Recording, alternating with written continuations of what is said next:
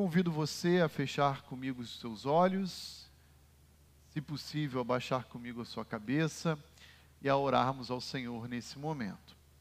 Pai, somos gratos a Ti por esse dia agradável, belo, que o Senhor preparou para cada um de nós. Somos gratos a Ti pela renovação da Tua misericórdia nessa manhã, pela renovação do dom da vida, pela saúde que o Senhor nos tem dado, mas, sobretudo, ó Deus, por podermos nos reconhecer como os Teus filhos, como membros e parte da mesma família, e por termos a Ti, Senhor, como Pai, como nosso sustentador. Ao olharmos e estudarmos juntos o livro de Gênesis, nós reconhecemos a Tua provisão, a Tua providência diária sobre as nossas vidas, sobre esse universo, e somos gratos a Ti por isso. Portanto, Senhor, eu peço que o Senhor nos ajude em toda a abordagem que nós iremos oferecer aqui ao estudo do capítulo 2, para que possamos obter uma correta compreensão da tua palavra e também uma adequada aplicação dela em nosso viver diário. Eu peço para que o Senhor, através da ação do teu Espírito, fale a nossa mente, o nosso coração e traga a fortalecimento à nossa fé, edificação à tua igreja, transformação de coração e, sobretudo, a glória do teu nome. Eu peço isso ao Senhor com o perdão dos nossos pecados pelo mérito de Cristo Jesus. Amém. Amém. Muito bem. Quem está se chegando pode tomar assento no nosso salão. Sejam todos muito bem-vindos. Eu quero convidar você a abrir comigo a sua Bíblia no livro de Gênesis, capítulo 2, e eu quero ler os versos 10 a 17, concluindo então esse bloco que nós já estamos há três domingos trabalhando.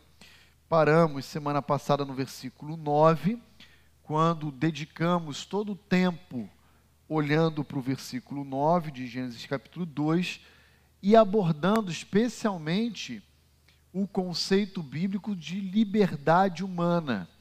Nós vimos ali semana passada três características da liberdade humana: uma liberdade de escolha contrária, também chamada de livre-arbítrio.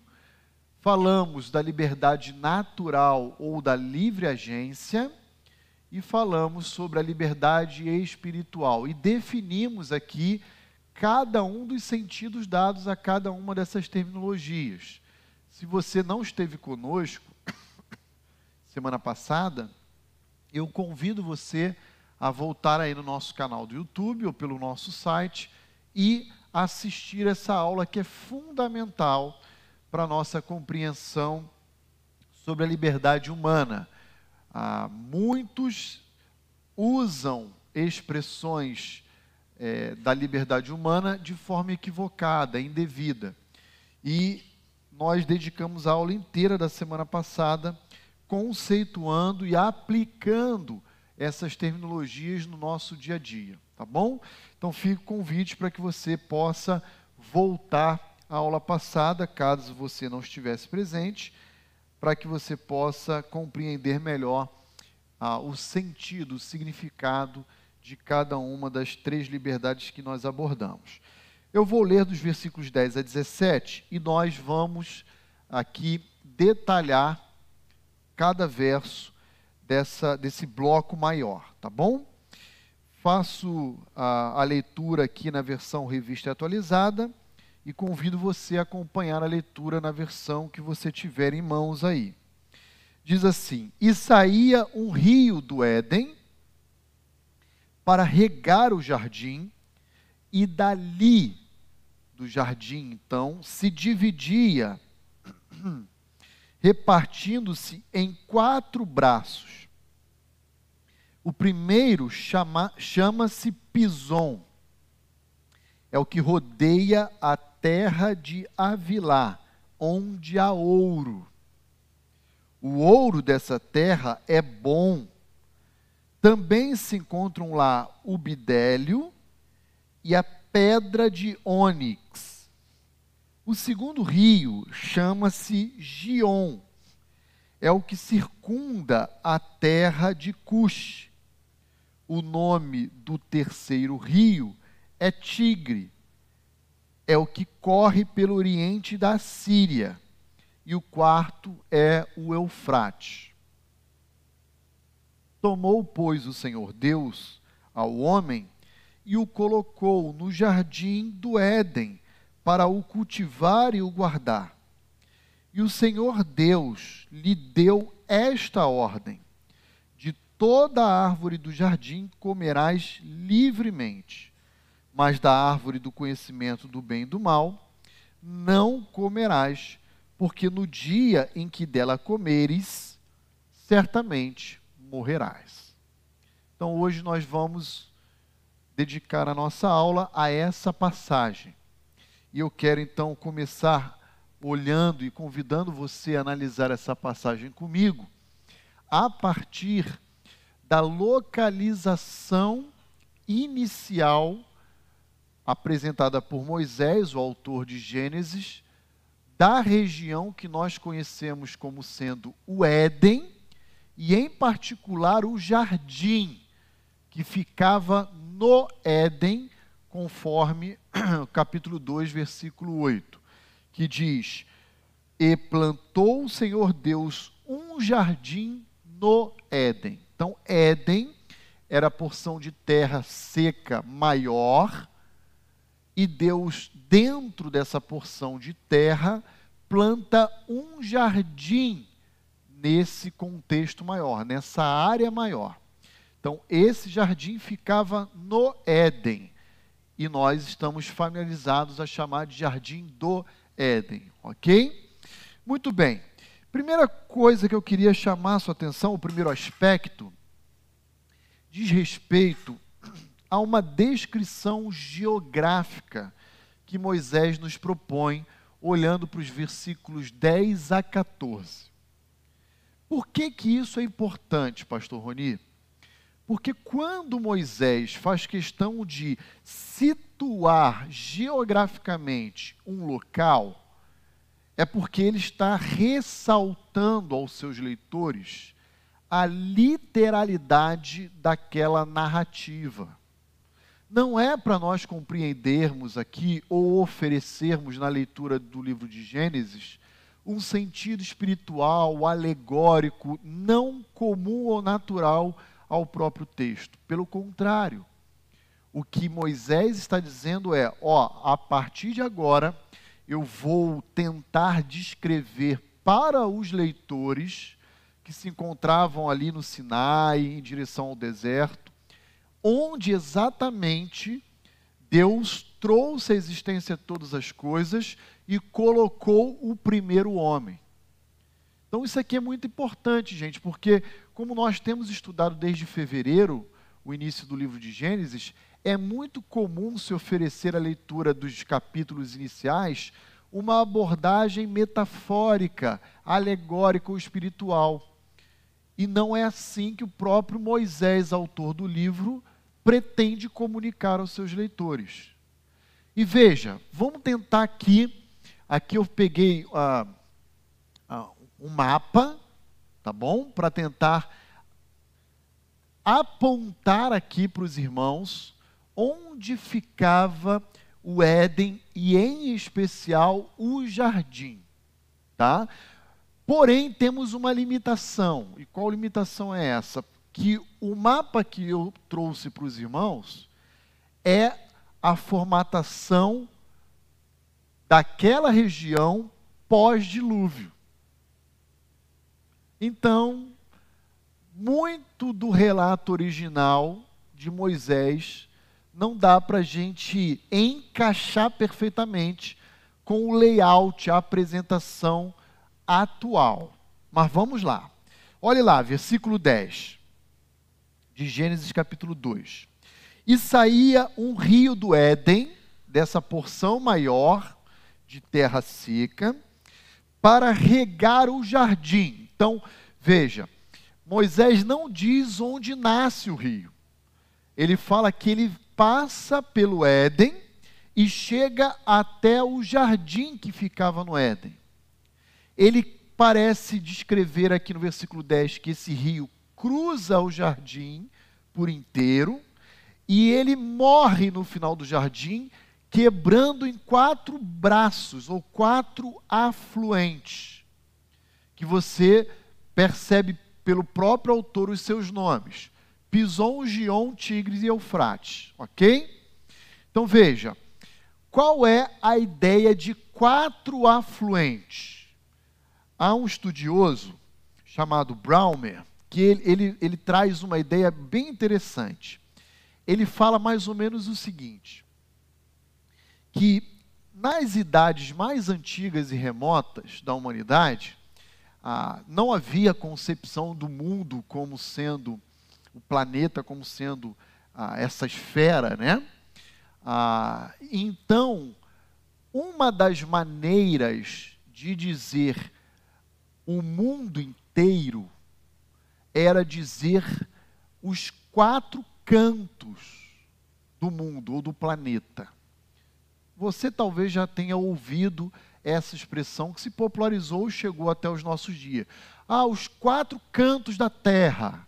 Qual é a ideia dos quatro cantos da terra, mesmo sendo falado hoje, sabendo, né, que o nosso planeta ele não é plano e ele é uma esfera. A, a ideia que se tem é o planeta por inteiro. Tá bom? Então, o que, que o Braumer sugere aqui quando ele fala sobre o rio que corta o Éden e todo o jardim e se quebra em quatro afluentes.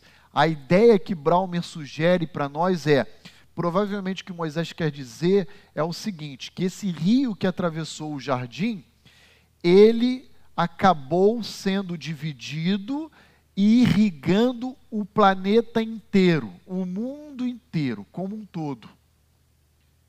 E aí nós temos os nomes de quatro rios Primeiro deles, olha lá comigo, versículo ah, 11. Chama-se Pison. E esse rio é o que rodeia a terra de Avilá, onde há ouro. E diz o versículo 12 que o ouro daquela terra era muito bom.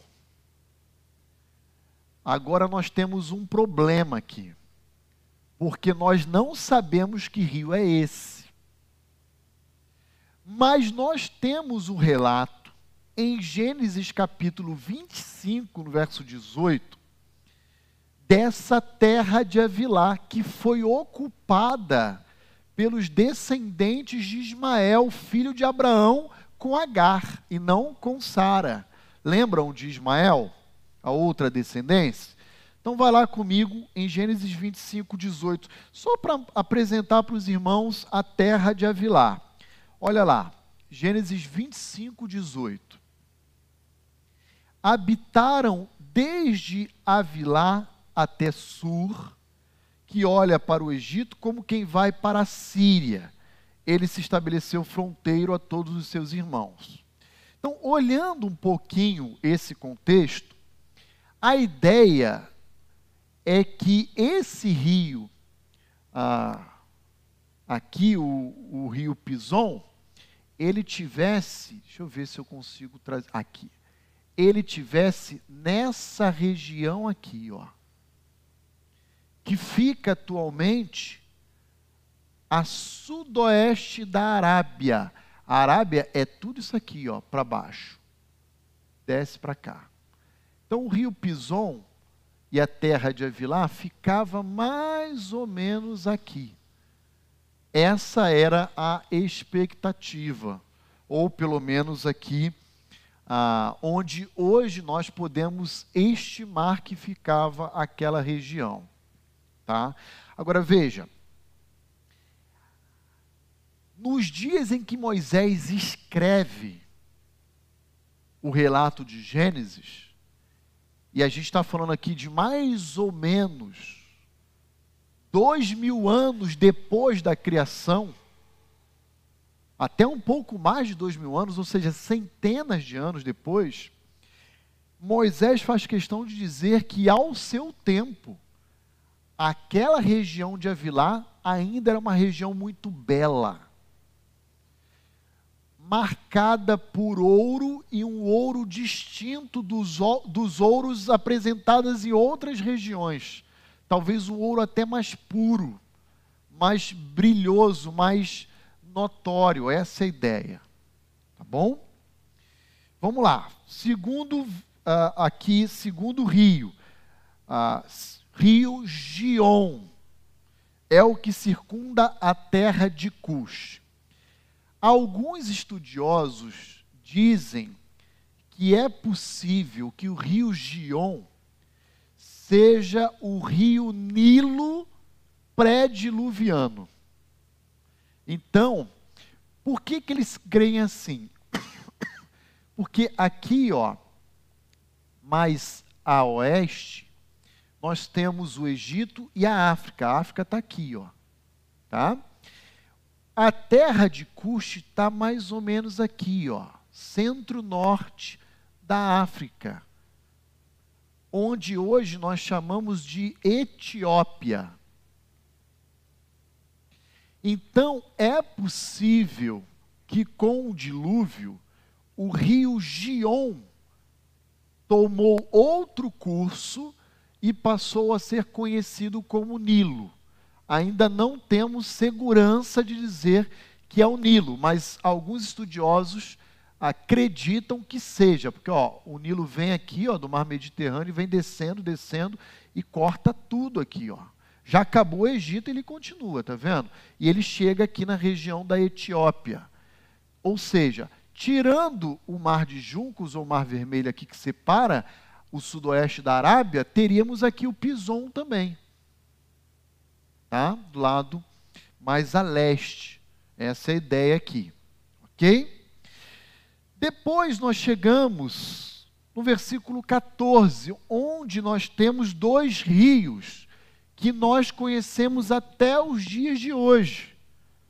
Porém, eu insisto em em, em dizer para a igreja que nós não sabemos se o leito ou o curso desses dois rios permanecem sendo o mesmo leito ou curso original uh, pré-dilúvio. Mas nós conhecemos eles ainda hoje, ó. Olha aqui, ó. Aqui em cima, ó. Tigre passando por Olha aqui, ó, Nínive, Assur, de onde vem qual o império? A Síria. Lembram? E do lado oeste, o Eufrates, onde tem a Babilônia, ó, mais aqui, na, mais ao sul da Síria. E essa região aqui, ó, esse recheio entre os dois pães aqui, ó, as duas fatias de pão, Tigre e Eufrates, é essa região chamada de Mesopotâmia. O que, que significa Mesopotâmia? Meso, meio, e potamos, rios. Então a Mesopotâmia é a região entre os rios. Região entre os rios Tigre e Eufrates. E olha, perceba só, ela começa aqui de cima, tá? Desce e desemboca no Golfo Pérsico. Então, o que, que a gente imagina, irmãos? Presta muita atenção no que eu vou dizer agora.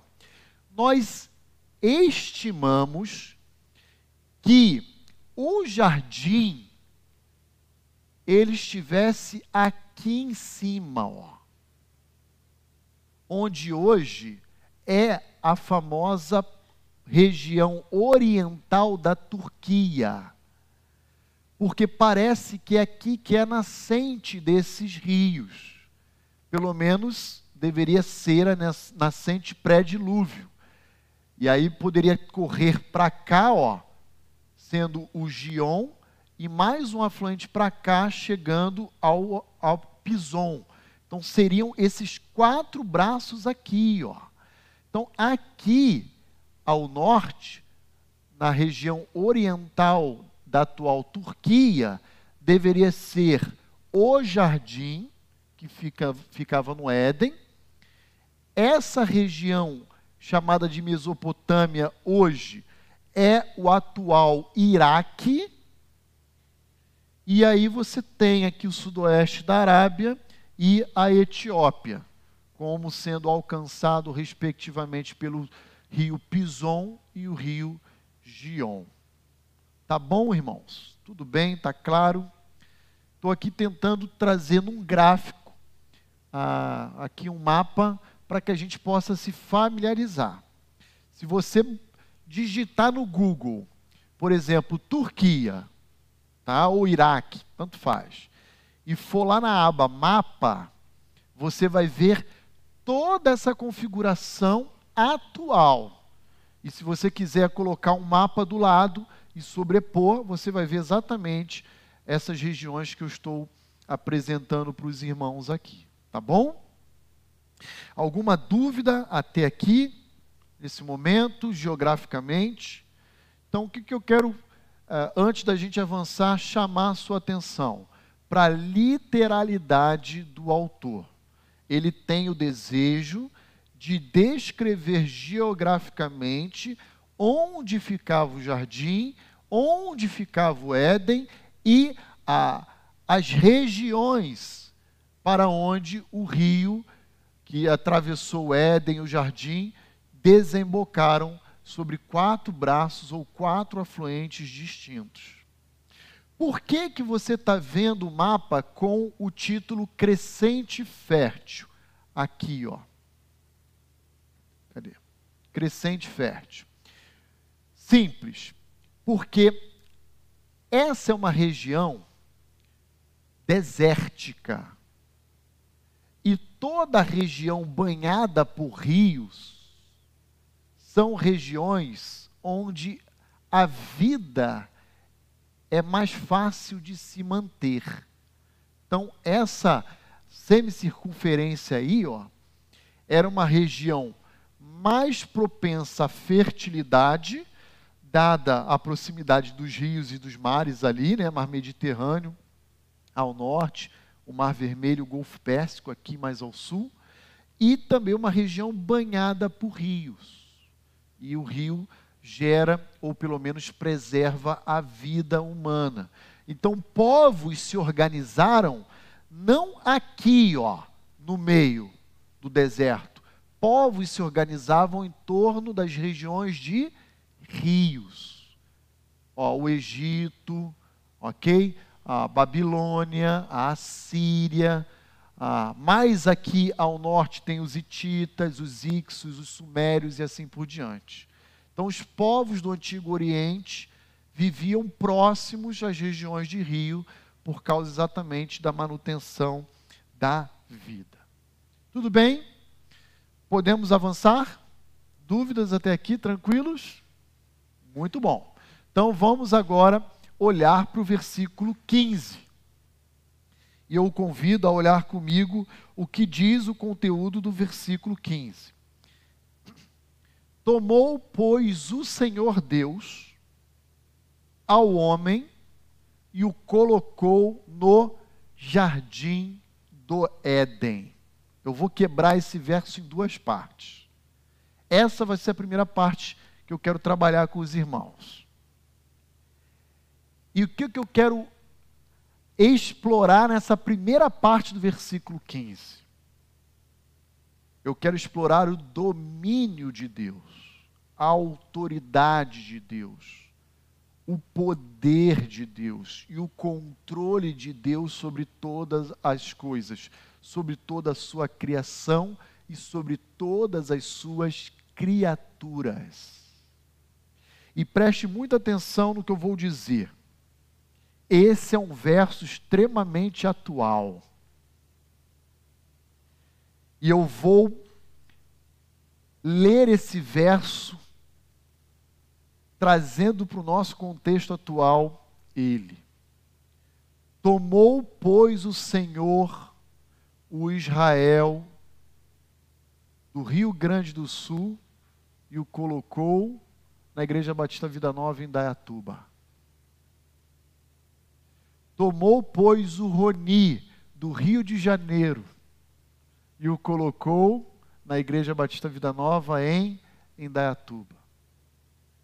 Tomou Walter a Valéria, a Valéria o Maurício, a Tati o Marco, de São Paulo, e os trouxe à Igreja Batista Vida Nova em Indaiatuba.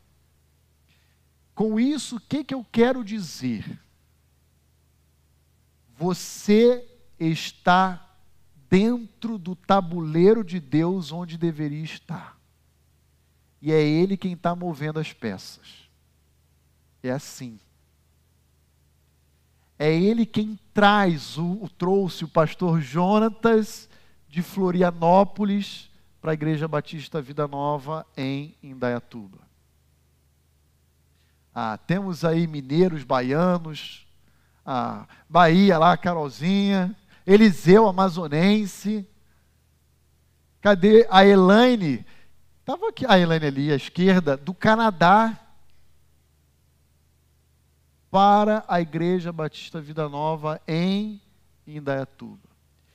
Deus exerce o controle da história. E isso está totalmente ligado ao conceito da aula passada sobre a liberdade humana que nós trabalhamos aqui juntos. Você não está onde está por acaso. Você está onde Deus o colocou. E você talvez nem tenha consciência disso. E provavelmente Adão e Eva no início também nem tinham consciência, porque Deus acabara de formar eles e o colocou lá soprou naquele bonequinho nas suas narinas o fôlego de vida, começou a respirar e o colocou no jardim. Deus tem o controle de todas as coisas. E por que, que isso é importante? E eu quero trazer uma aplicação aqui para a Igreja Batista Vida Nova hoje. Ah, em momentos de transição política, de governos, partidos, e aqui eu não estou falando de direita ou esquerda, é muito comum, tanto que cidadãos alinhados à ideologia da direita, como cidadãos alinhados à ideologia da esquerda, quando chega um governo oposto à sua ideologia, queiram fazer o quê? Adivinha? Ir embora do país. Isso me remete à história de Ruth, com Noemi, Noemi, seu marido e filhos, lembram? No dia em que a casa do pão não estava fornecendo pão, que era né, Belém, Bethlehem, casa de pão, quando eles não estavam conseguindo fornecer alimento, estavam passando fome, o que, que eles quiseram fazer? E foram para onde? Moabe. Não é assim que funciona. E infelizmente, achando que poderiam mexer como peça no tabuleiro ali, foram para Moab e, na minha expressão antiga, né, deram com burro na água. Noemi perdeu os dois filhos e o marido. E no final, voltou. Então eu quero deixar essa palavra aqui para você na manhã de hoje, dizendo o seguinte: ela tem várias aplicações, mas uma que me ocorreu ao estudar essa passagem, e eu queria ah, encorajar você a confiar no Senhor. Deus domina sobre todas as coisas, confia nele. Isso não significa que a gente tenha que cruzar o braço. Não, a gente tem que continuar exercendo as nossas responsabilidades, com critério, com sabedoria, na dependência de Deus, realizando o nosso papel. Mas a gente tem que confiar. Deus sabe de todas as coisas. E é Ele quem traz, e é Ele quem leva. É Ele quem traz pessoas ao nosso meio, e é Ele quem tira pessoas do nosso meio. É muito interessante que, às vezes, conversando com outros pastores, próximos, amigos meus, eles dizem assim, pastor, como está a sua igreja? Eu falo, olha, estamos vivendo dias muito alegres, intensos, de crescimento, de alegria, de comunhão. E alguns deles são levados a pensar que isso é mérito humano do pastor Roni. E dizem: olha, parabéns, você tem feito um excelente trabalho. E eu me alegro com essa palavra, mas eu digo: olha, Gênesis 2,15 diz diferente, que é Deus quem toma e coloca. Isso aqui não é mérito algum do pastor Roni. Meu compromisso é tentar ser fiel o máximo que eu puder na palavra de Deus e deixar com ele esse negócio aí. É Deus quem dá crescimento, é Deus quem ah, freia o crescimento, Deus quem está no comando. Não tem mérito nenhum do pastor Roni nisso. Então eu queria lembrar você disso. Tomou, pois, Ranieri Laila, lá de Goianazes, e os trouxe a Indaiatuba. A irmã Roseli, Roberto, Renan, e os colocou em Indaiatuba, na Igreja Batista Vida Nova. Veja, esse é um versículo extremamente atual. Mas a parte B desse verso também diz assim: que Deus colocou o homem no jardim do Éden para o cultivar e o guardar.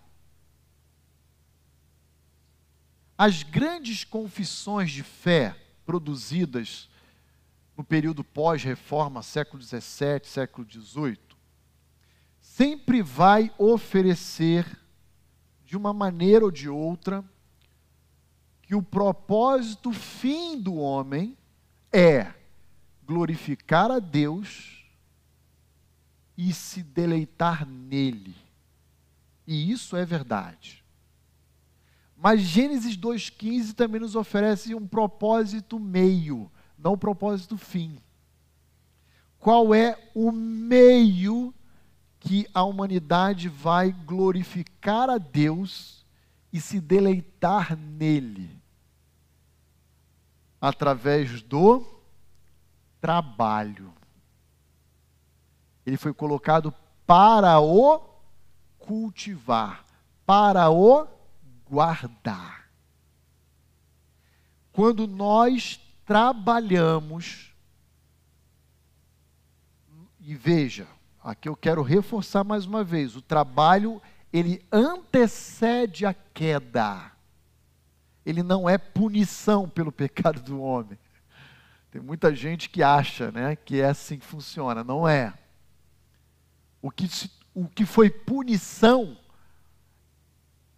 em relação ao trabalho é que o trabalho se tornou penoso.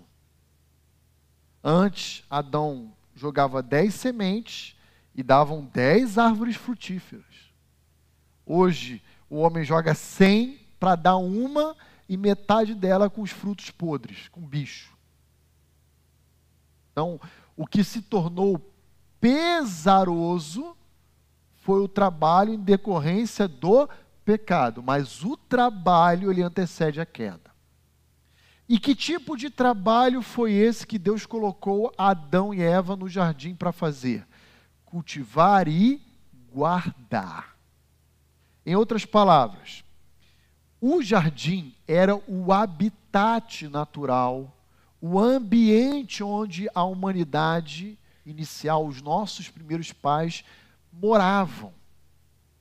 Com isso que eu quero chamar a sua atenção e afirmar aqui na nossa aula é que nós temos o papel, eu e você, alinhado com o propósito de Deus para o homem, de cultivar os locais onde nós moramos, onde nós frequentamos, para que esses ambientes sejam agradáveis, convidativos, sejam ambientes limpos, sejam ambientes onde se honra a Deus.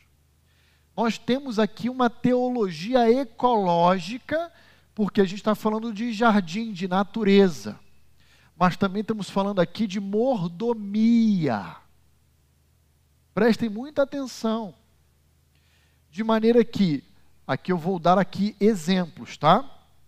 Mulheres do lar devem manter a sua casa limpa, em ordem e agradável, cheirosa. Homens de negócio devem promover no seio da sua empresa ou do seu ambiente de trabalho ambientes também agradáveis, com um bom clima organizacional no que depender de você. Esse é o nosso jardim, gente. Entendem o que eu estou dizendo? Ah, agora eu vou falar para a igreja. Esse espaço também é nosso jardim. Então, cuidem do patrimônio que nós temos, com cuidado, com valor, com prestígio. Tudo isso aqui que Deus tem nos dado é fruto do suor, do labor, do esforço de cada família. Então, se você tiver com uma criança ao seu lado e aquela criança vai lá com a caneta na cadeira da frente, no encosto, começa a rabiscar, né, e tenta quebrar lá o ganchinho que prende. Orienta essa criança, ainda que não seja seu filho. Olha, a gente não pode fazer isso, porque a gente tem que cuidar. Isso aqui é a nossa casa, né? Esse é o nosso jardim.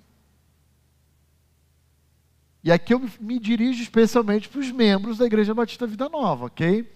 Se houver entre nós visitantes, fiquem tranquilos, essa não é uma obrigação sua. Esse é o nosso jardim, é o jardim da vida nova. E nós precisamos cultivar, valorizar e honrar esse espaço, porque é o local que Deus nos colocou para que a gente cultive e guarde. Guardar é no sentido de preservar, de proteger. E isso que eu queria, então, lembrar você na manhã de hoje. Veja, será que Adão e Eva cultivaram, é, antes da queda, é claro, porque depois da queda eles foram expulsos, banidos né, do, do jardim. Ah, será que eles cultivaram bem o Éden? Pastor, existe na Bíblia alguma outra passagem que remeta o jardim no Éden ah, e a beleza daquele ambiente? Sim. Então, abra lá comigo agora em Êxodo 28, versículo 13. E antes da gente ler essa passagem, deixa eu apenas fazer aqui uma consideração importante sobre essa passagem. Eze, é, perdão, Ezequiel 28, 13. Ezequiel. Eu falei o quê? Não, não, Ezequiel. Ezequiel, perdão, gente. Ezequiel. Profeta Ezequiel 28, versículo 13. Falei errado, ato falho aqui. Ah, essa passagem do profeta Ezequiel é uma, uma passagem profética dirigida ao rei de Tiro, um pagão, um inimigo da nação de Israel.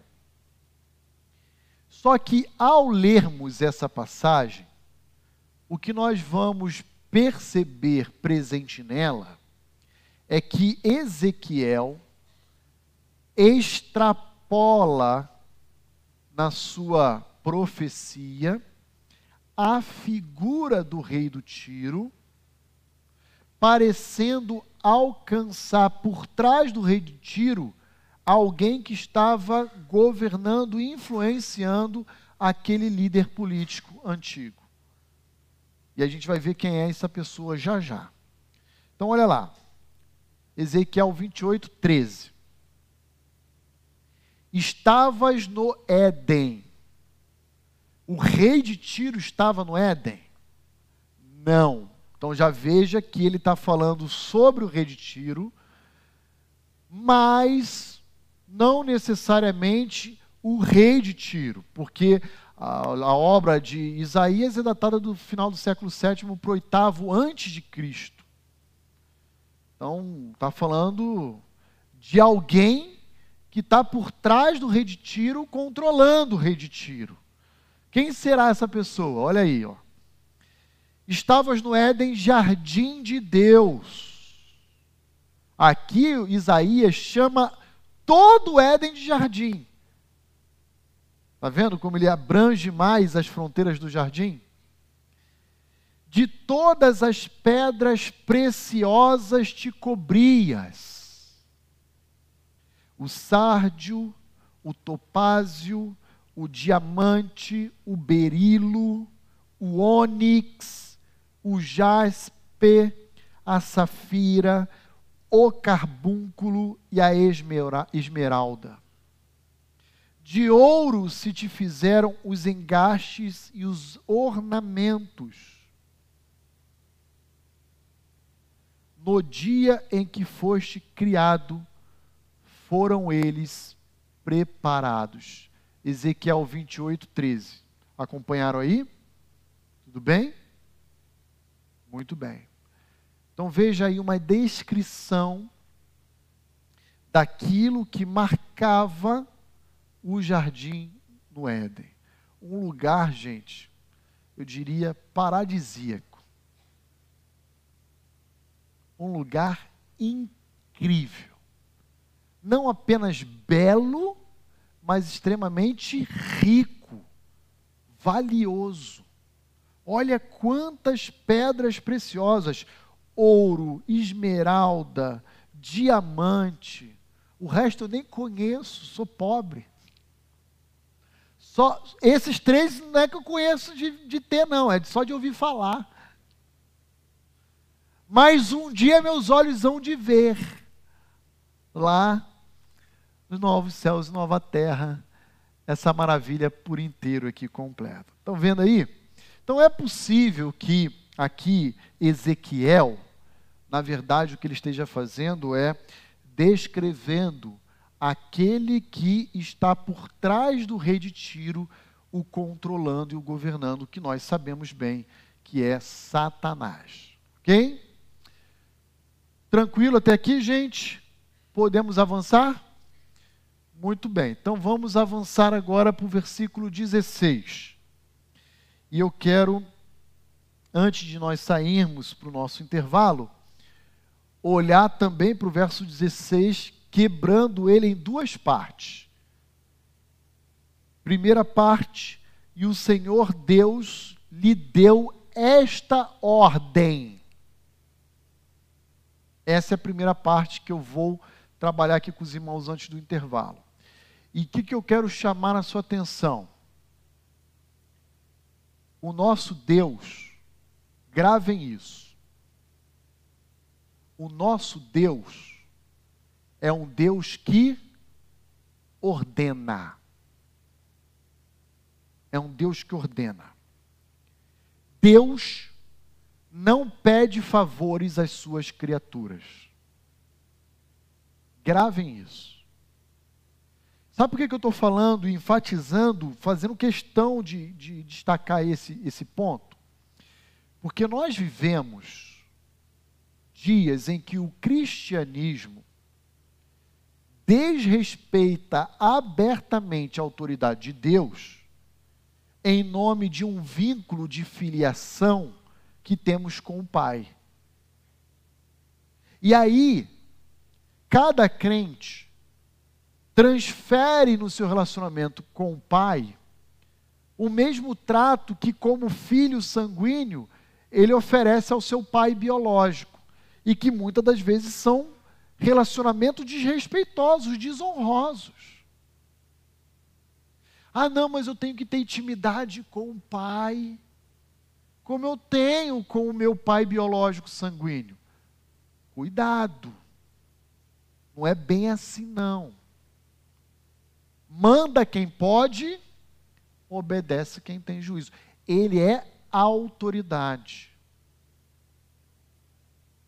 Me ajude a lembrar em qual capítulo e versículo do livro de Jonas Deus pediu um favor a Jonas?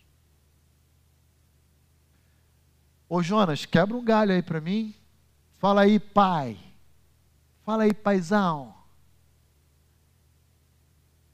Poxa, eu estou querendo salvar o pessoal lá de Nínive. Dá uma moral aí, vai lá e prega para eles. Que, pai, o senhor está louco? Você consegue imaginar um crente falando assim com Deus, o senhor está louco? Mas tem uma pulsão. Tem uma pulsão. Eu lembro a, da rainha dos baixinhos, quando eu era criança. Quem é? Xuxa Meneghel. Ela falava assim em relação a Deus: o cara lá de cima. Nossa. Que intimidade, que parceria, né? Mas não é assim que funciona na Bíblia. Na Bíblia, Deus ordena. E a sua criação e as suas criaturas obedecem. Quer ver? Isso não é só com o homem, não. Abra lá em Salmo 91, 11. Alguém, por gentileza, abra lá no Salmo 91, 11 e leia para nós aqui. Salmo 91, salmo muito, muito conhecido. Deixa eu fazer o microfone chegar. Quem pode ler para a gente?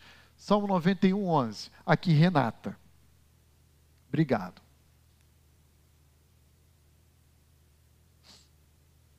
Por gentileza, Renata. Por, porque os seus anjos ele dará ordens a seu respeito, para que o protejam em todos os seus caminhos. Olha só, Gênesis 2,17. E o Senhor Deus lhe deu esta ordem. Salmo 91, 11. Aos seus anjos ele dará. Deus não pede favores. Pode parar com esse negócio. Manda quem pode, obedece quem tem juízo. Não tem juízo? Renata. Então, agora falando nisso, eu lembrei também que até os demônios, né? A gente estudou esses dias em casa, né? Estava falando que até os demônios obedecem. Pois é. A gente brincou com os filhos, olha, os demônios obedecem. Como vocês estão Lembra daquele quesito? episódio em que Jesus expulsa uma legião? Uhum. E aí qual é o resultado, ou seja, a, a consequência de desdobramento daquele ato publicamente? As pessoas falam o quê? Quem é esse que até os demônios lhe obedecem. Deus não pede favores, gente. Entenda isso. Ele é soberano. Acabamos de ver no versículo 15 que ele tem o domínio de todas as coisas. Êxodo capítulo 4. No 3, Deus aparece numa sarça, lembra? No capítulo 4, Deus fala assim para Moisés: Moisés, ó, tu vai liderar esse povo, eu vou tirar esse povo porque eu ouvi a oração deles. E Deus começa, e Deus não, perdão, e Moisés começa a dar uma série de desculpas. Abra lá em Êxodo 4. Olha só que interessante.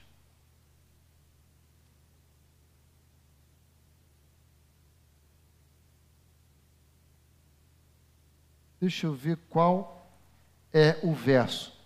Ah, que fala que ele se irou. 14, deixa eu abrir aqui. Isso. Olha só o, o 10. Então disse Moisés ao Senhor: Ah, Senhor, eu nunca fui eloquente, nem antes nem depois que o Senhor falou comigo. Eu sou pesado de boca e pesado de língua. 11. Respondeu o Senhor: Quem fez a boca do homem? Por acaso eu não sei que você é assim? Não fui eu que te formei? Versículo ah, 12: Vai, eu serei com a tua boca e ensinarei o que hei de falar. Versículo 13: Ah, Senhor, envia outro, envia aquele que há de enviar, menos a Deus. Parou a palhaçada aqui. Eu estou dizendo, é tu, meu irmão. Acabou. E o verso 14 diz: ele se irou. Gente, o ser humano acha que pode dobrar Deus, convencer Deus o contrário, pode se evadir daquilo que Deus tem para ele. Esquece. Deus não pede favores, Deus ordena. Agora, qual é, presta muita atenção no que eu vou falar, o desdobramento prático disso? E eu sei que ao falar isso, muitos vão olhar para mim com aquela cara estranha, mas veja, nós não temos que aceitar Jesus. É Jesus quem nos aceita, gente. Nós o recebemos em nosso coração como Senhor e Salvador da nossa vida. Para com esse negócio de que, ó, você chega para o seu colega de trabalho, para o seu vizinho, para um familiar e diz: você precisa aceitar Jesus.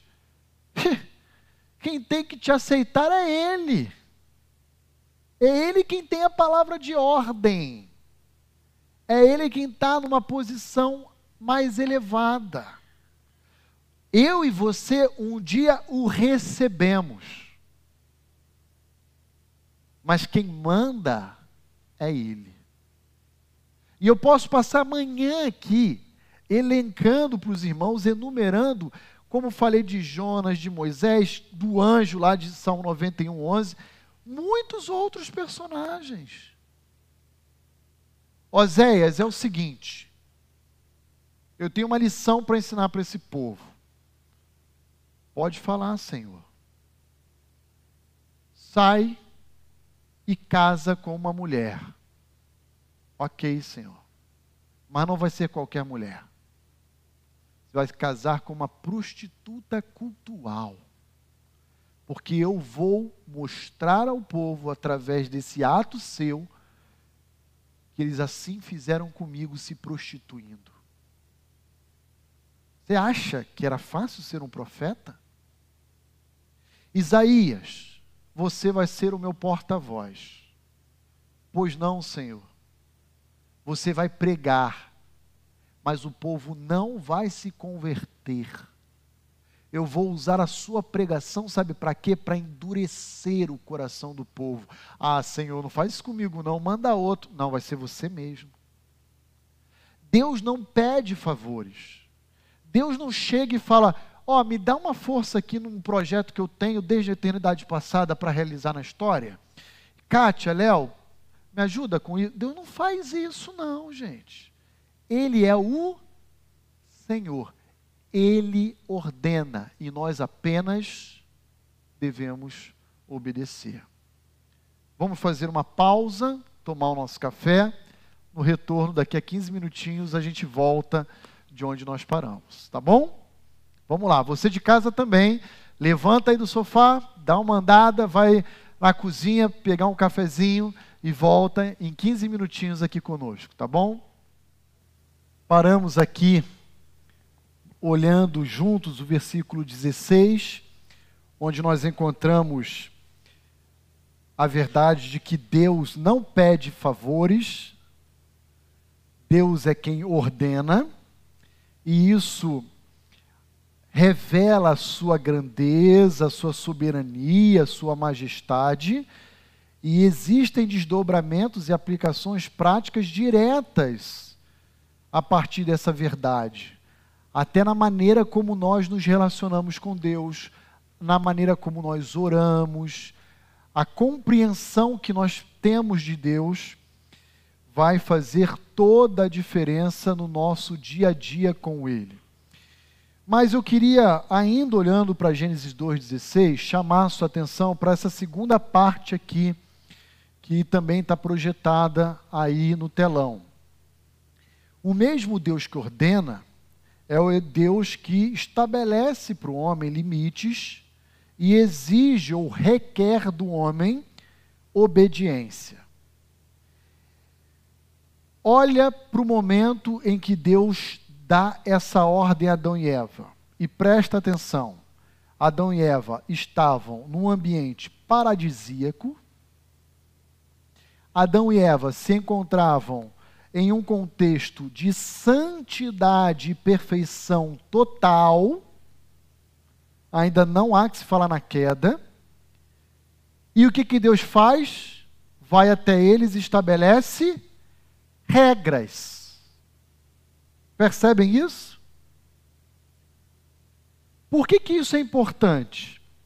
Porque existe uma falácia, uma impressão equivocada de que regras são um fardo, de que limites estabelecidos para o homem promove repressão, coíbe.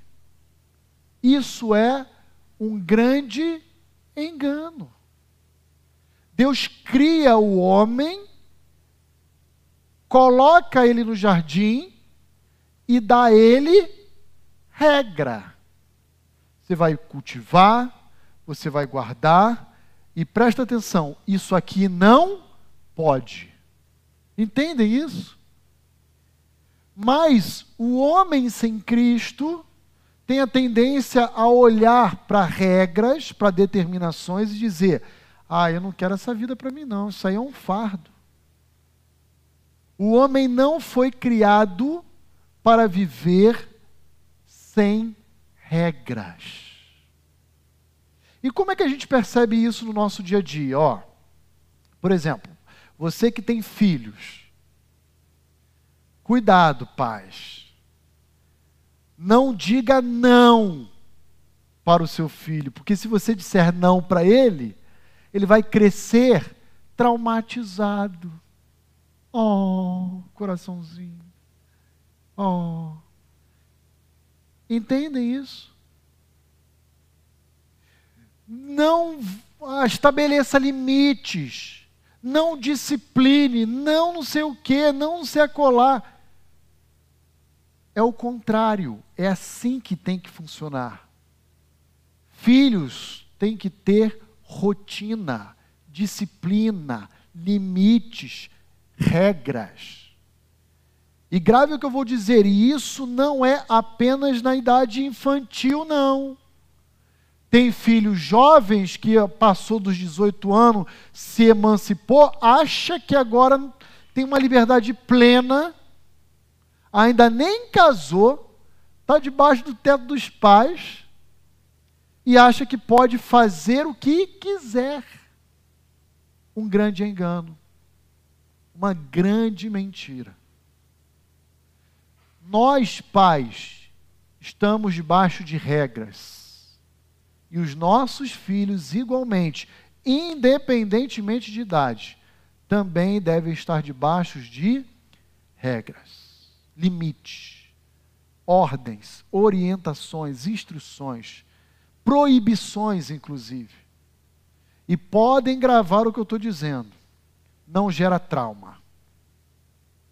Está aí minha mãe que veio me visitar esse final de semana e me deu assim um trato muito carinhoso ao longo da minha criação. Não me deixa mentir. E está aqui o pastor Rony vivo, saudável, sem trauma. Então vai por mim, vai pela palavra de Deus, vai por mim pela minha experiência pessoal não, vai pela palavra de Deus. O homem precisa viver com regras. Quer ver um exemplo? Você já parou para pensar nos dez mandamentos que Deus deu a Israel? O que, que são os dez mandamentos?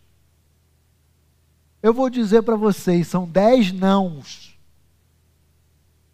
Já parou para pensar nisso? Não tome o meu nome em vão. Não trabalhe no sábado, guarde. Não adore outros deuses. Não, não e não! O mundo fala: Eu não quero isso para minha vida. Deus fala: Vai cultivar e guardar, trabalhe.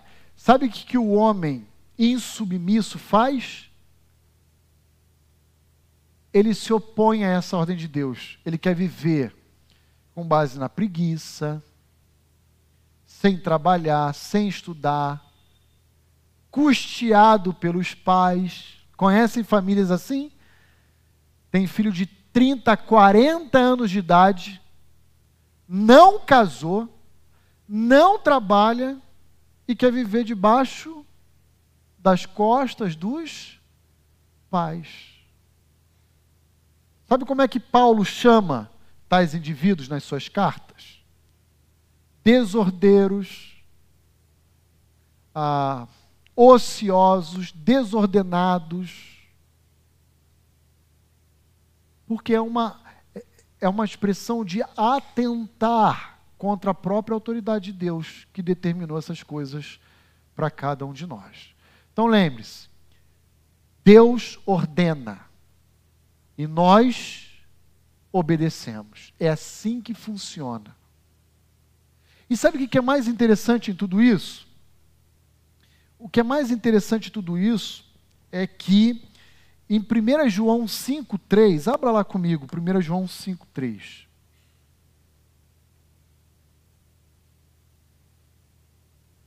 Primeira João 5,3. Quem pode ler para nós? Deixa eu pedir a participação aqui dos irmãos. 1 João 5, versículo 3. Maurício. Obrigado, Maurício. Olha aí o que diz a palavra de Deus, as palavras do apóstolo João em relação às ordens que Deus dá para o seu povo. Porque o amor de Deus está nisto, em guardar os seus mandamentos, e seus mandamentos não são um peso. Olha só, gente. Olha aí. As ordens de Deus devem ser compreendidas por nós como sendo um fardo? Não. É o manual de fábrica, de instalação. Não pega o equipamento de 220 e coloca na tomada de 110, vai queimar. Segue a cartilha de instrução que o próprio Criador estabeleceu para nós. Para quê? Para que a gente possa funcionar bem tirar o maior proveito da nossa vida. Então é assim que funciona. Não caia no conto ou na falácia de que ah, obedecer a Deus é um peso. Lembra aqui que Jesus fala no convite dele?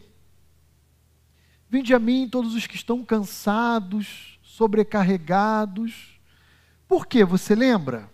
Ele fala assim: o meu jugo é suave o meu fardo é, é leve.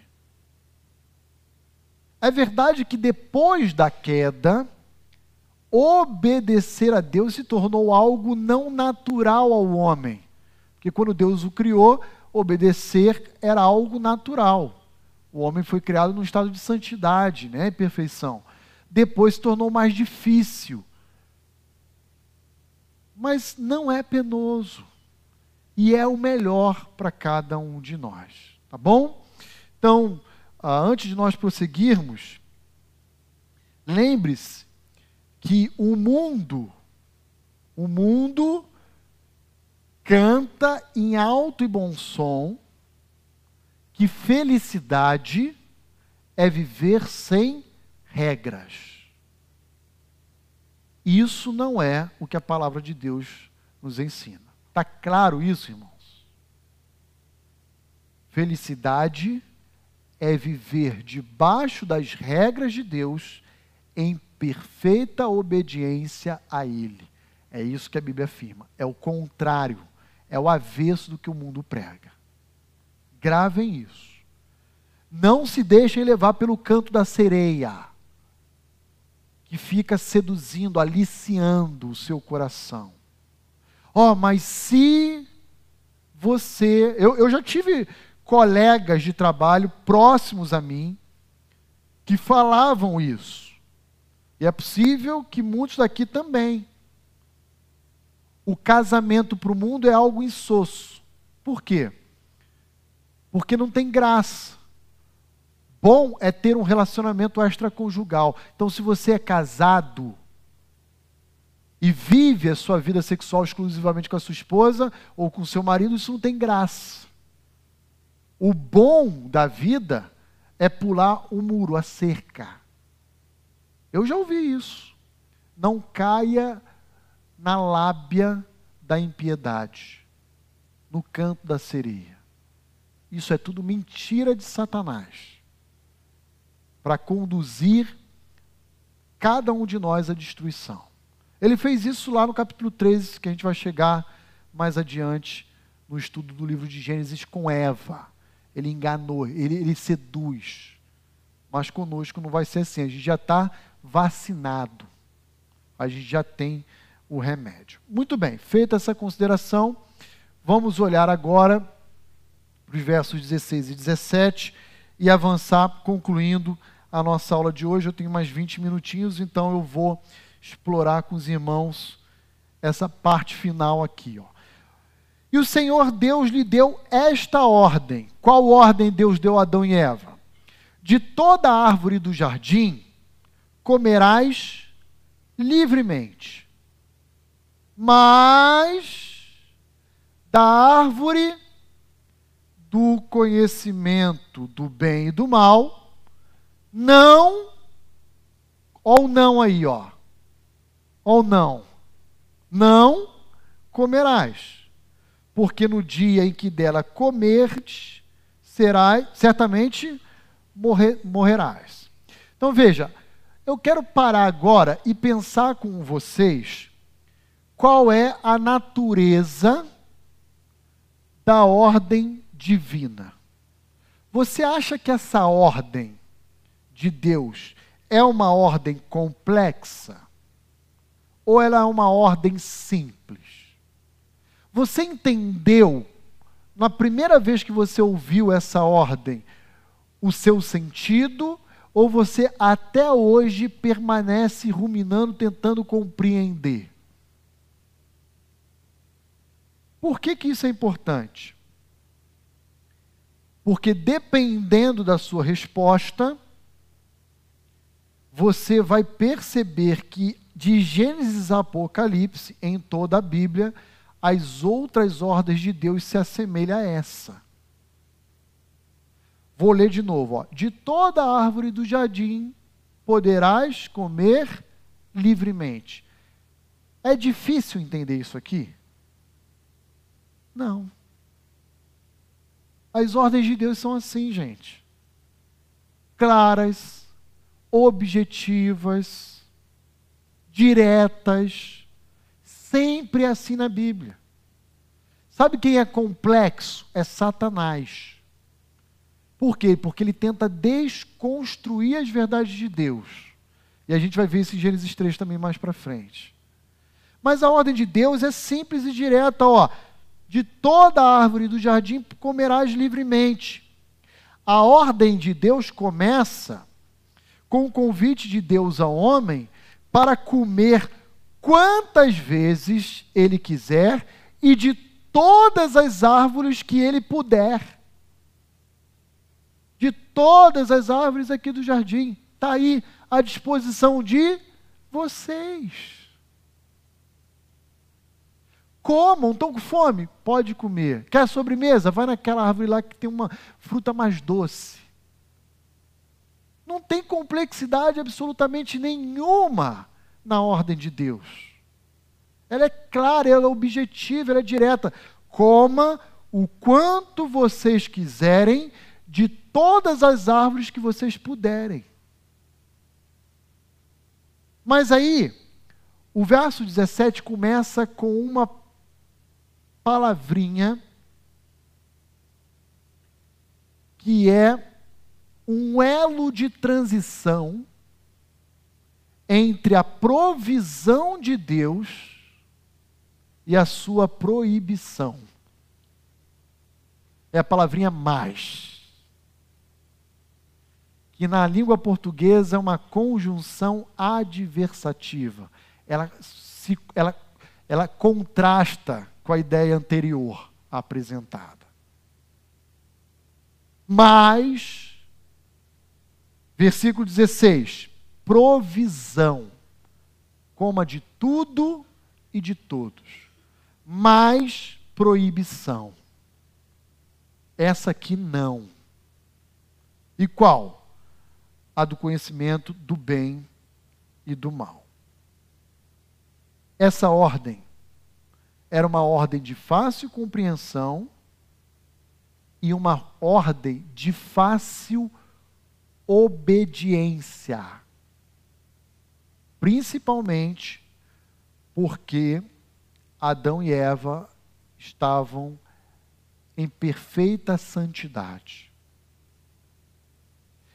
Vou, vou, vou desenhar um cenário diferente. Deus te coloca num deserto e diante de você só tem um cacto. Se Deus falasse assim, ó, é disso que você tem para comer, você poderia até falar, pô, Senhor, essa ordem é difícil, hein? Me ajuda aí, traz a existência de alguma outra árvore aqui e tal. Mas não. Deus está falando, ó, tá vendo aqui essa floresta, aqui esse jardim? Você tem tudo isso para se alimentar. Essa é uma ordem de fácil obediência, de fácil cumprimento uma ordem de fácil compreensão. Mas aí o que, que o homem faz? Ele opta pela desobediência.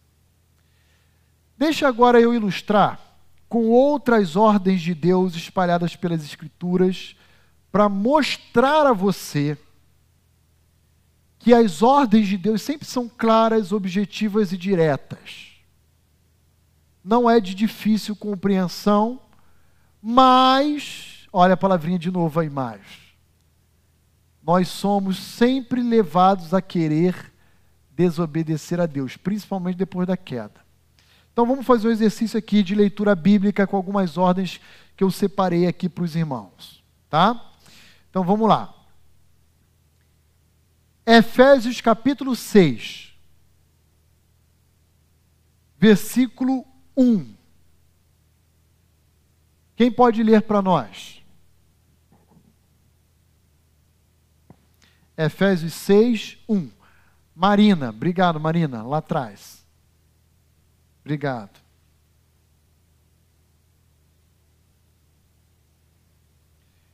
Veja se essa ordem é de difícil compreensão, se ela é complexa. Efésios 6, 1. Filhos, obedeçam os seus pais no Senhor pois isto é justo. É difícil, gente? Deu para entender? Qual que é a ordem? Obedecer seus pais. Ponto final. É objetivo? Sim. É claro? É. É direta? Sim. Agora, Marina, eu vou pedir outra gentileza. Leia o versículo 4. Outra ordem. Efésios 6, 4. Veja se é complexo entender essa ordem. Pais, não irritem seus filhos, antes criem-nos segundo a instrução e o conselho do Senhor. É difícil entender essa ordem, gente? Não. Qual é a ordem? Não provoquem seus filhos e os leve à ira. Antes, crie-os na demonstração do Senhor, na disciplina do Senhor. É claro, é direto e é objetivo. Com isso, o que, que eu quero propor aqui? Um exercício de tirar filhos, pais e colocar Roni, Eliezer, Cláudia, José, Tati, e aí vem a ordem seguinte. Ok? Então vamos lá. Ah, Efésios 5, 25. Quem pode ler para nós? Tati, aqui na frente o microfone, Rani, por favor. Obrigado. Efésios 5, 25. Agora pensa aí nos homens, hein? Coloque seu nome na frente. Maridos. Não, pera aí, Tati. Agora você vai ler diferente. Vai falar Alberto.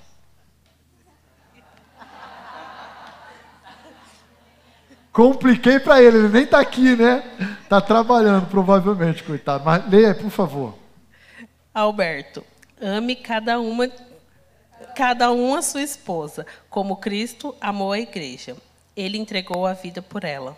Então você vai ler assim, ó. Alberto, ame a Tatiane, como Cristo amou. É assim. Roni, ame a Gláucia, como Cristo ama a igreja. Robson, ame a Renata. Gabriel, ame Marina. Anderson, ame a Joyce. Nós temos que fazer esse exercício diário, sabe por quê? É, é, muito engraçado quando, às vezes, no Ministério Pastoral, a gente se depara no final de um culto, numa EBD, em que vem a esposa e fala com o pastor assim: Ó, pastor, aquela mensagem domingo foi uma benção. Eu cheguei em casa e falei: Viu? Deus falou tudinho com você. Fala para o marido. Não, Deus está falando com todos nós. Não é para o Juliano, não é para o Carlão, não é para é para todos nós. Então põe o seu nome. OK? Ame a sua esposa como Cristo ama a sua igreja. Agora olha só, Hebreus 10, 25. Quem pode ler para nós? Hebreus 10, 25. Agora essa aqui é uma palavra para a Igreja Batista Vida Nova. Gabriel, lá atrás. Obrigado. Agora o Gabriel vai ler com o vocativo iniciando o versículo Igreja Batista Vida Nova. Obrigado. Hebreus 10, 25. Igreja Batista Vida Nova, não deixem de reunir-se como igreja segundo o costume de alguns, mas encorajemo-nos uns aos outros ainda mais quando vocês veem que o dia se aproxima. Obrigado. Qual é a ordem aí? É clara essa ordem? Não deixem de congregar. Não deixem de se reunir. Não deixem de prestarem culto juntos. Isso aconteceu com, a, com o cristianismo mundial depois da pandemia? Muito, gente. E até hoje tem crente desigrejado porque não entendeu que a tecnologia da transmissão, essas ferramentas com o avanço da internet, servem para atender especificamente aqueles que estão acamados, hospitalizados, que estão no ambiente de trabalho e não podem estar conosco. E aí o que, que essas pessoas fizeram? Substituíram a presença, a sua participação no EBD, no culto, com o pastor youtuber, com o ministério de louvor youtuber, com a igreja youtuber e assim por diante. Pastor, tivemos irmãos da Igreja Batista Vida Nova nessa condição? Tivemos.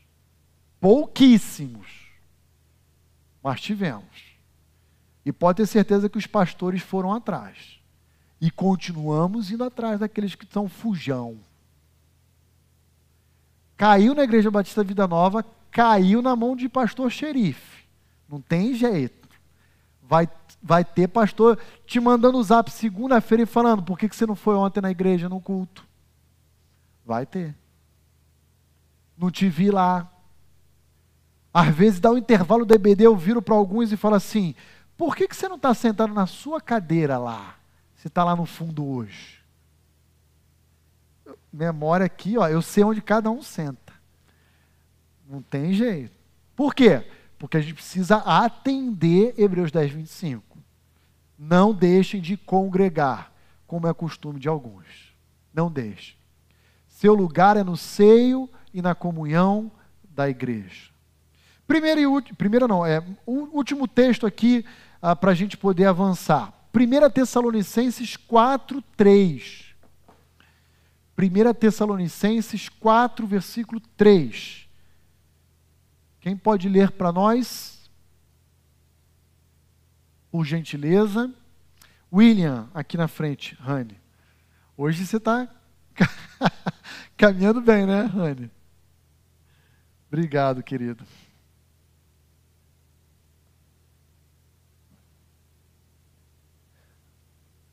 4:3, né? 4:3. 1 Tessalonicenses 4:3. A vontade de Deus é que vocês sejam santificados. Abstenham-se da imoralidade sexual. Obrigado, William. É difícil entender essa ordem de Deus? Esta é a vontade de Deus. A vossa santificação. É difícil entender isso? Se não é difícil, então por que muitos cristãos se expõem à pornografia, ao adultério, à fornicação, ao jugo desigual. E ó, eu vou falar uma coisa para os irmãos. Isso, e, e presta atenção no que eu vou falar. Isso não é um risco ou ameaça exclusivamente de jovens, não. Tá bom? Eu tenho me deparado cada vez mais com casos onde viúvos ou viúvas querem buscar reconstruir um relacionamento conjugal e fazem isso com o descrente. Pessoas de idade avançada. Idade avançada. Então presta atenção. Não vai pensando, ah, essa mensagem do pastor é para o jovem. É para os crentes. E não é a palavra do pastor, é a palavra de Deus para cada um de nós. Está claro isso, irmãos? Estão comigo? William. Claro. Da simplicidade da, da, da linguagem de Deus em, em derramar sobre nós a ordem. Isso. Mas a gente não pode ser simplista em achar que todas as ordens que Deus nos dá, ela é de fácil obediência, né? Ótima observação, William. É isso mesmo. De fácil obediência, não. Talvez fácil obediência tinham Adão e Eva antes de cair. Por quê? Por causa do seu estado de santidade e perfeição, como eles foram criados. Depois que eles caíram, aí lascou. Porque para obedecer, a gente tem que fazer o quê? Mortificar a nossa velha natureza. E já que o irmão mencionou, vai lá em Romanos capítulo 7, vamos ver a experiência pessoal do apóstolo Paulo nesse sentido. Vou pedir ajuda do William, que já está com o microfone, só para a gente ganhar tempo, tá, gente? Por causa do nosso horário já. Romanos 7, 15. Leu 15. Romanos 7, 15. Não entendo o que faço, pois não faço o que desejo, mas o que odeio. Segura, olha só. Olha a luta que Paulo já está enfrentando. Eu não faço o que eu gostaria de fazer, mas acabo fazendo o que eu odeio. Olha a luta. Agora, lê, dá um salto aí do 18 até o final do, do Romanos 7. Sei que nada de bom habita em mim, isto é, em minha carne, porque tenho o desejo de fazer o que é bom, mas não consigo realizá-lo. Pode ir, pode até o 25. Pois o que faço não é, não é o bem que eu desejo, mas o mal que não quero fazer. Esse eu continuo fazendo. Ora, se faço o que não quero, já não sou eu quem o, quem o faz, mas o pecado que habita em mim. Olha só que interessante, segura aí, William, depois você continua. Lembra da aula passada? Se eu faço o que eu não quero, quem está fazendo, na verdade, é o pecado que habita em mim. É o exercício da sua liberdade natural, lembra o livre agência? Mas se eu faço aquilo que eu gostaria de fazer é a liberdade espiritual que Paulo está exercitando. De tal maneira que se ele acerta, a glória é de, e se ele erra, a culpa é toda nossa. Olha que maravilha. Viu? Dele, Paulo, minha, sua. Continua, William, por favor, até o final. Assim, encontro esta lei que atua em mim. Quando quero fazer o bem, o mal está junto a mim no íntimo do meu, do meu ser, tenho prazer na lei, na lei de Deus, mas vejo outra lei atuando nos membros do meu corpo, guerreando contra a lei de minha mente, tornando-me prisioneiro da lei do pecado que atua em meus membros. Miserável homem que eu sou, quem me libertará do corpo, do corpo sujeito a esta morte? Graças a Deus por Jesus Cristo, nosso Senhor, de modo que com a mente eu próprio sou escravo da lei de Deus, mas com a carne da lei do pecado. Obrigado. Gente, ah, deixa eu fazer aqui ah, um, uma consideração sobre essa passagem que é muito importante. E, e ela é, é contextualmente é, significativa. Quando a gente chega lá no versículo 24, desventurado homem que sou, ou miserável homem que sou, quem me livrará do corpo desta morte? Muito provavelmente Paulo tem em mente aqui uma realidade que no Império Romano acontecia. O que, que é essa realidade, pastor? É assim, ó. Você era preso e colocado em uma cela com outro prisioneiro e vocês estavam acorrentados. E ali você eram celas úmidas, às vezes você passava dias sem refeição, você era literalmente abandonado. E nesse interim, muitos vinham a morrer. Muitos prisioneiros vinham a morrer.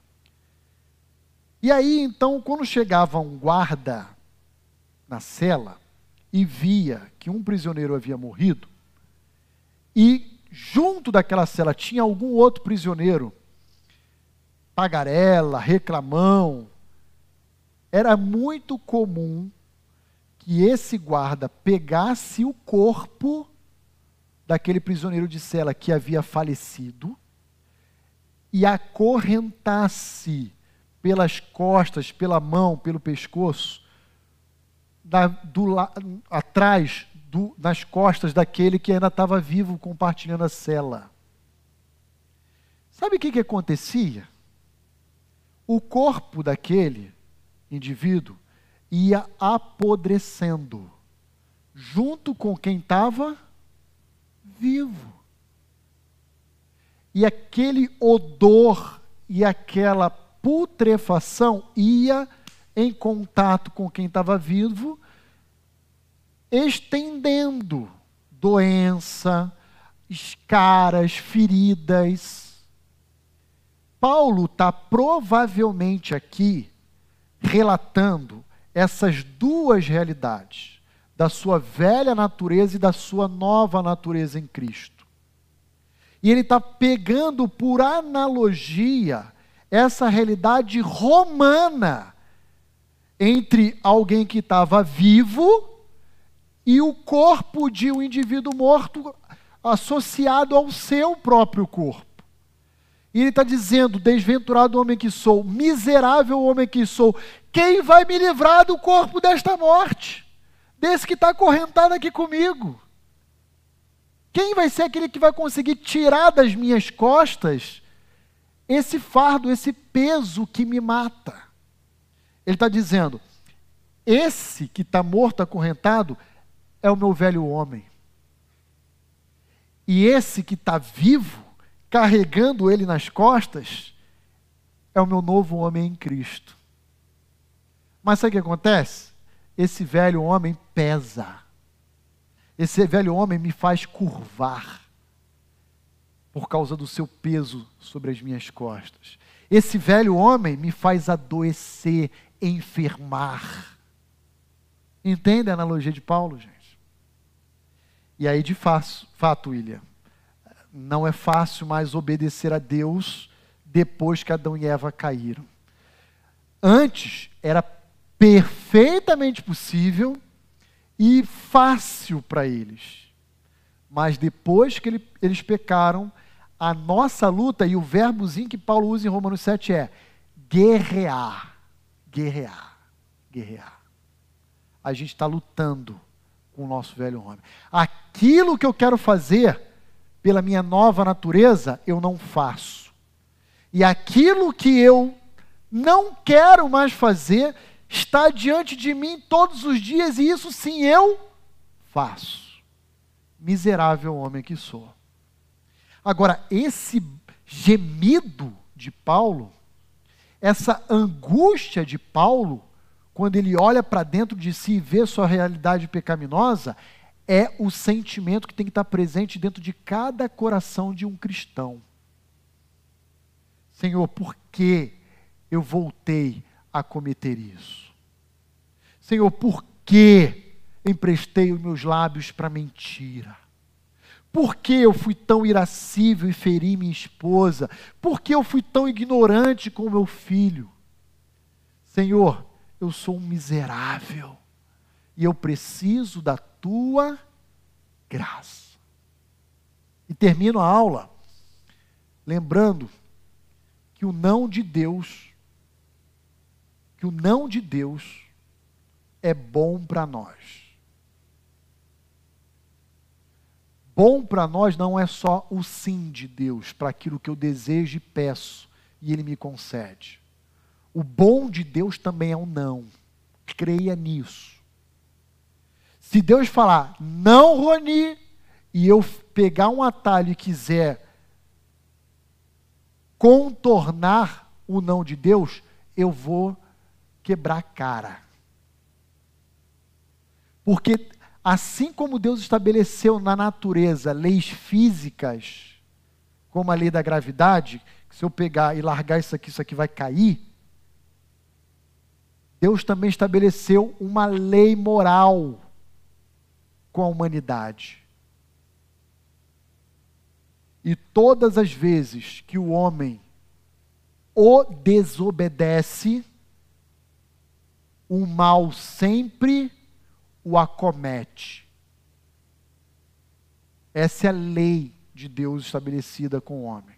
É a famosa lei da semeadura, que Paulo cita lá em Gálatas 6, versículos 7 e 8. Eu vou ler rapidinho. Diz assim: Não vos enganeis, de Deus não se zomba, pois aquilo que o homem semear, isso também ceifará. Não adianta plantar semente de limão e querer colher manga. Não é semente de manga, é semente de limão. Porque o que semeia para a sua própria carne, da carne colherá corrupção. Mas o que semeia para o espírito, do espírito colherá vida eterna.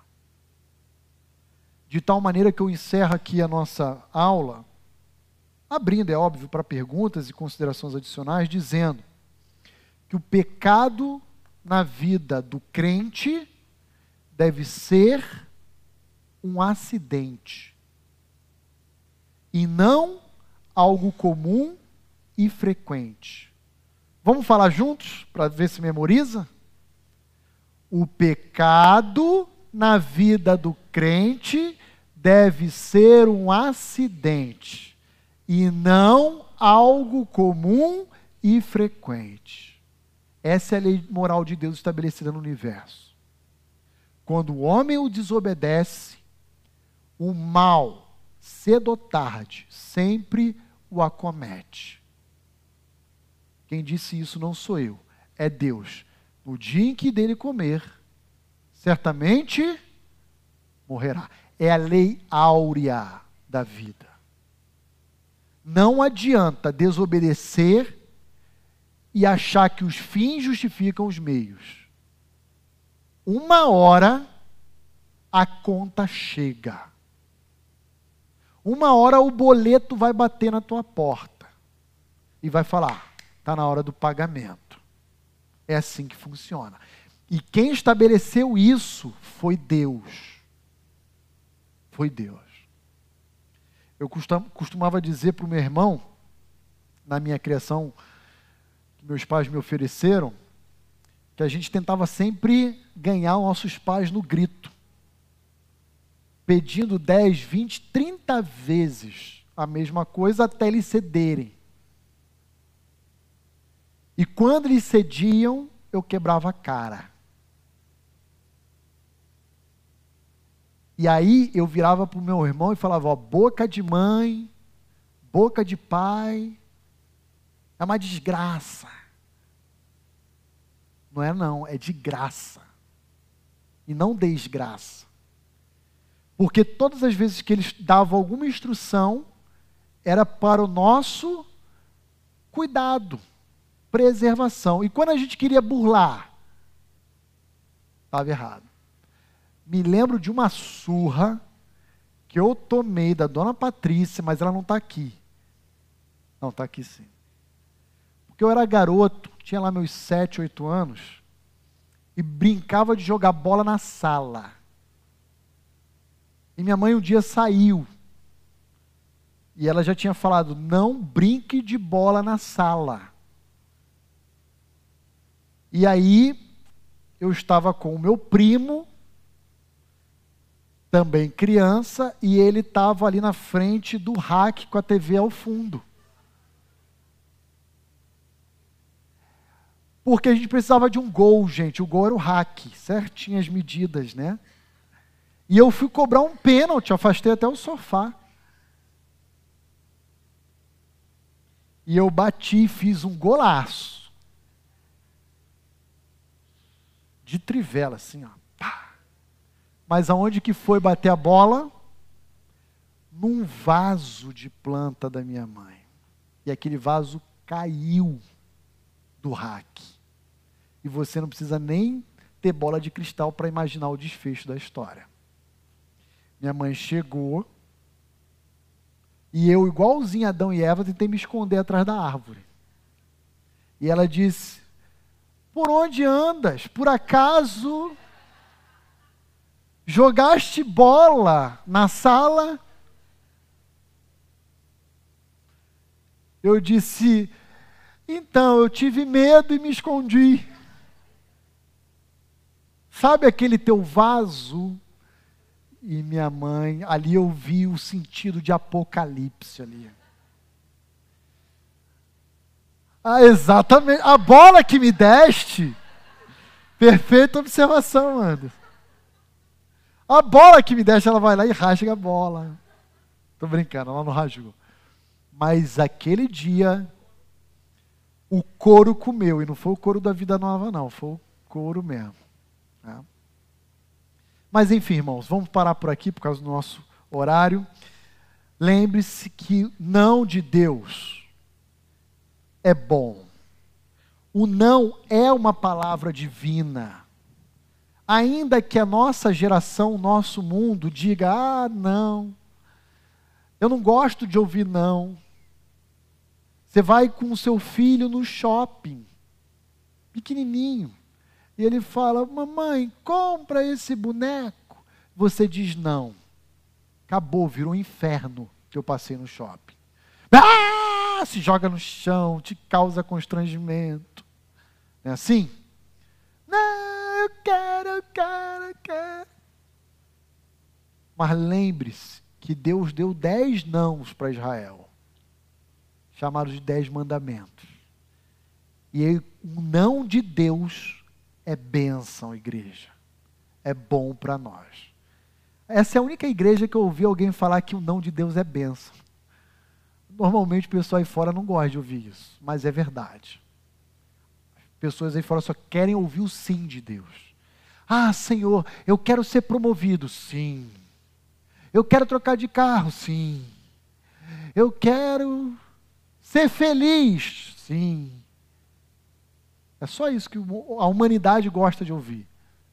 Né? Mas o não é uma palavra divina. Creia nisso. Alguma dúvida, irmãos? Aí no chat, Everton, alguma consideração? Não? Podemos encerrar?